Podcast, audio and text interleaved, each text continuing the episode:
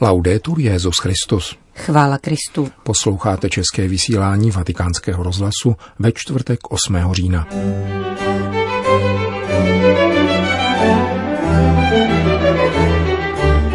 Evangelizační úmysl a poštolátu modlitby na měsíc říjen. Nedopustme nadvládu financí nad člověkem, řekl papež expertům z Manivalu. Svatá Hildegarda z Bingen prolomila schémata své doby, píše papež František poradnímu sboru Papežské rady pro kulturu. To jsou hlavní témata našeho dnešního pořadu, kterým provázejí Milan Glázer a Johana Bronková. Zprávy vatikánského rozhlasu.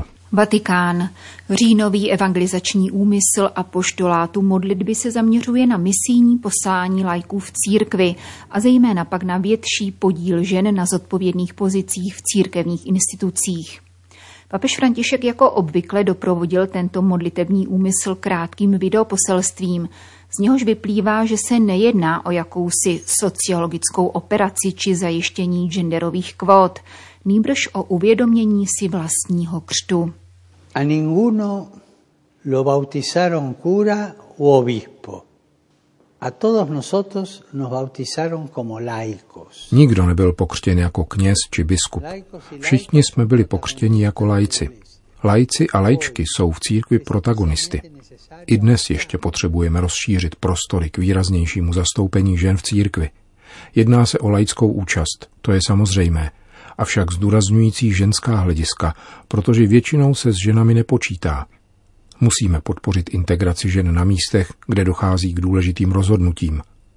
Modleme se, aby lajci, zejména ženy, v síle svého křtu, měli větší podíl na odpovědnosti v církevních institucích. Říká papež František ve videoposelství k říjnovému úmyslu a poštolátu modlitby. Vatikán.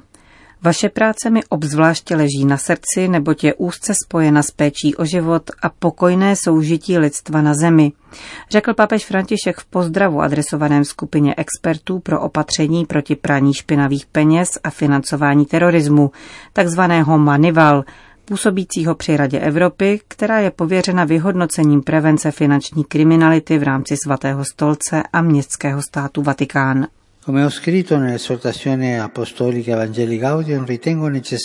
Jak jsem napsal v apoštolské exhortaci Evangelii Gaudium, považuji za nezbytné znovu promyslet náš vztah k financím.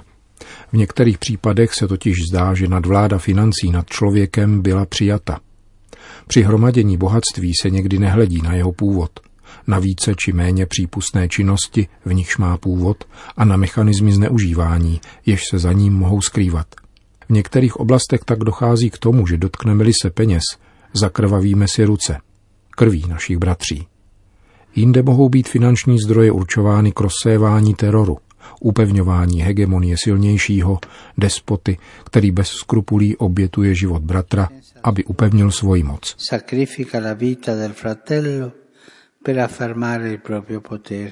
Již svatý Pavel VI. navrhoval v encyklice Populorum Progressio, aby byl z peněz na zbrojení vytvořen Světový fond na pomoc vyděděným, připomněl František a odkázal na svoji právě vydanou encykliku, kde se ve 262. článku vrací k tomuto tématu a požaduje, aby se na místo investic do strachu, do jaderných, chemických či biologických hrozeb užívaly finanční prostředky na vykořenění hladu a rozvoj chudých zemí, aby jejich obyvatelé nebyli nuceni opouštět své země.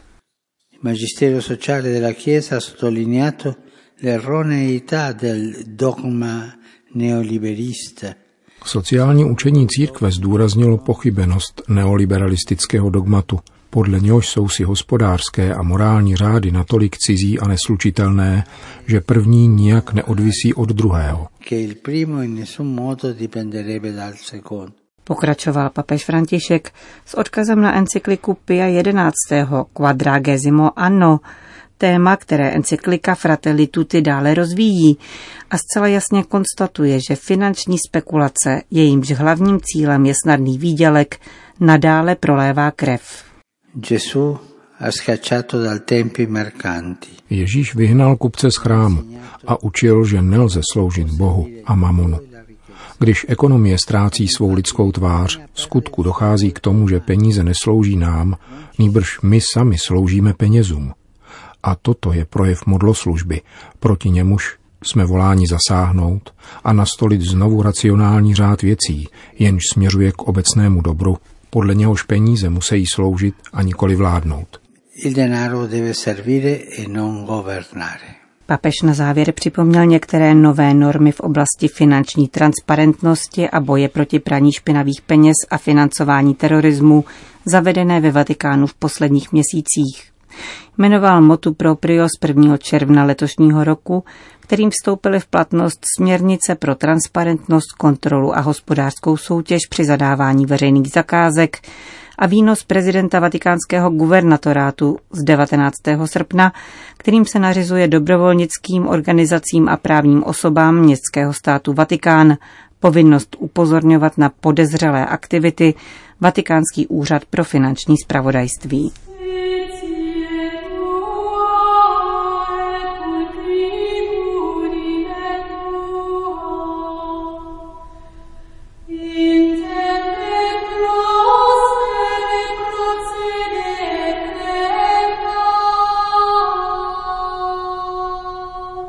Vatikán.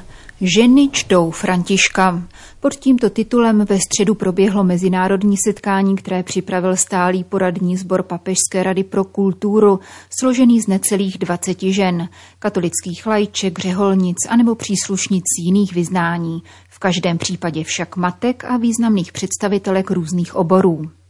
Jednalo se o první večer z řady seminářů věnovaných spisům současného papeže, jejich četbě a reflexi nad nimi za hudebního doprovodu.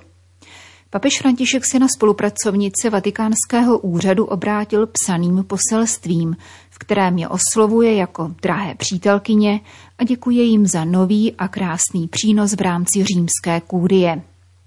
Je to poprvé, kdy jeden z jejich úřadů zapojil skupinu žen jako protagonistek kulturních projektů, které se nezabývají výlučně ženskými otázkami, podotýká římský biskup. Členky poradního sboru Papežské rady pro kulturu se tentokrát zabývaly exhortací Evangelii Gaudium, zatímco při následujících setkáních bude na pořadu encyklika Laudato Si a dokument o mezilidském bratrství – tedy spisy zaměřené na evangelizaci, stvoření a bratrství. I v této volbě, poznamenává papež, se zrcadlí duch zmíněného ženského grémia, který ve své bohaté různorodosti dokáže prostřednictvím dialogu pracovat na hledání styčných bodů za vzájemné úcty a zpřízněnosti. František poté upozorňuje na další nezanedbatelný bod programu semináře, a sice přednášku o moudrosti svaté Hildegardy z Bingenu, které se zhostila autorka studie o ústředním díle této středověké mističky, italská hudebnice Sára Salvadory. Svatá Hildegarda z Bingenu, stejně jako svatý František z Asízy, složila harmonický hymnos, v němž chválí pána za stvoření a ve stvoření, píše papež a pokračuje – Propojovala vědecké poznání a spiritualitu, prolomila schémata své doby, která bránila ženám ve studiu, jež požadovala rovněž pro své spolusestry. Učí se zpěvu a hudební kompozici, které se pro ní stávají vlnou vedoucí až do výšin k Bohu. Hudba pro ní nebyla pouhým uměním či dovedností, níbrž také liturgií. Svatý otec pak vyzdvihuje úlohu ženy v dějinách spásy. Žena přijala slovo do svého lůna a ženy za temné noci uchovávají plamének víry, očekávají z mrtvých stání a ohlašují je. Radostná a nejhlubší realizace každé ženy se soustředí na tyto dva úkony, přijetí a hlásání, zdůrazňuje František. Ženy jsou vůdčími osobnostmi vycházející církve, neboť v naslouchání a péči projevují zájem o nouzi druhých lidí a mají výjimečnou schopnost udržovat domáckou atmosféru a současně podporovat procesy nastolující spravedlnost v sociálních odvětvích, ve kterých působí. Naslouchání, rozjímání, láskyplný skutek – Tyto prvky ustavují radost, která se v ženě ustavičně obnovuje a sdílí s ostatními skrze její pohled v péči o stvoření, v gestaci spravedlivějšího světa, v utváření dialogu ctícího a docenujícího rozdílnost. Popisuje papež František vklady žen do církve i společnosti. Poselství k semináři ženského poradního sboru kardinála Raváziho, předsedy Papežské rady pro kulturu, uzavírá papež slovy. Přeji vám, abyste přinášeli pokoj a obnovu, ať vaše pokorná a odvážná účast dokáže zachytit vše nové a rodit naději ve světě založeném na bratrství. Patriarchové a představitelé církví ve svaté zemi vybízejí mezinárodní společenství k intervenci v konfliktu na hranici mezi Azerbajdžánem a Náhorním Karabachem. Ve zvláštním prohlášení se obracejí zejména na evropské představitele, prezidenty Ruska, Spojených států amerických a generálního sekretáře OSN. Připomínají, že ve válkách v této oblasti zahynulo mnoho nevinných lidí a zdůrazňují nutnost okamžitého uzavření příměří a jednání o trvalém míru. Vážné znepokojení nad konfliktem vyjádřila rovněž Ekumenická rada církví. Prozatímní generální sekretář organizace Joan Sauka vybídl k okamžitému složení zbraní a vyjednávání. Vyjádřil také znepokojení nad agresivním postojem turecké vlády, která měla v této věci zachovat neutralitu. Vybídl náboženské představitele v zemích spadajících do Rady pro bezpečnost a spolupráci v Evropě, aby vyvíjeli nátlak na vlády svých zemí s cílem zastavit konflikt na Kavkazu. Podobný apel vydala rovněž konference evropských církví, ekumenická organizace združujících 114 církví zastoupených na našem kontinentu. Vybízí v něm Evropskou unii, aby se skrze své instituce angažovala ve zprostředkování mírového řešení na Kavkazu.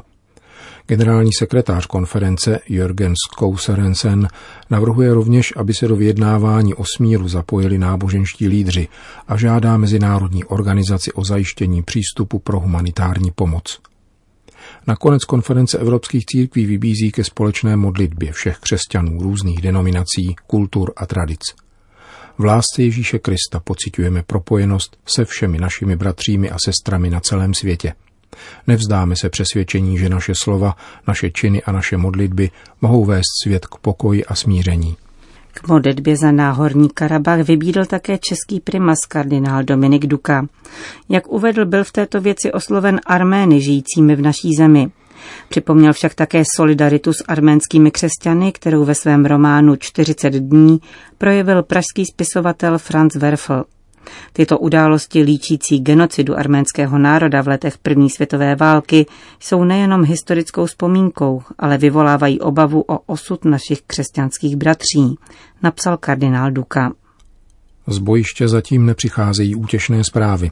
Obě strany konfliktu hlásí stovky mrtvých a dosavadní pokusy o vyjednávání nepřinesly žádné výsledky. Arménská apoštolská církev plně podporuje obránce náhorního Karabachu.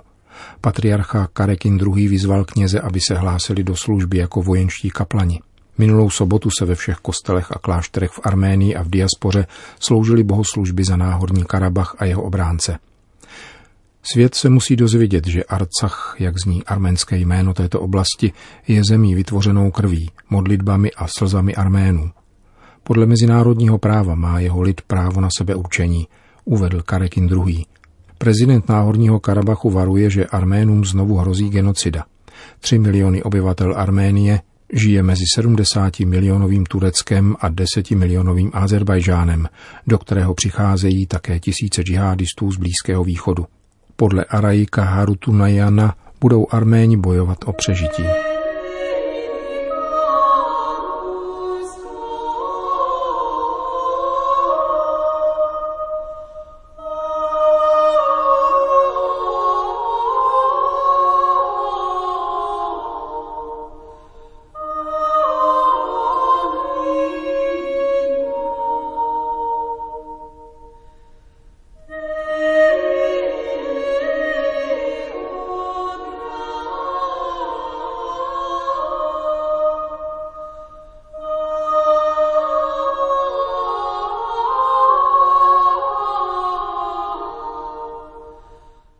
Končíme české vysílání vatikánského rozhlasu. Chvála Kristu. Laudetur Jezus Christus.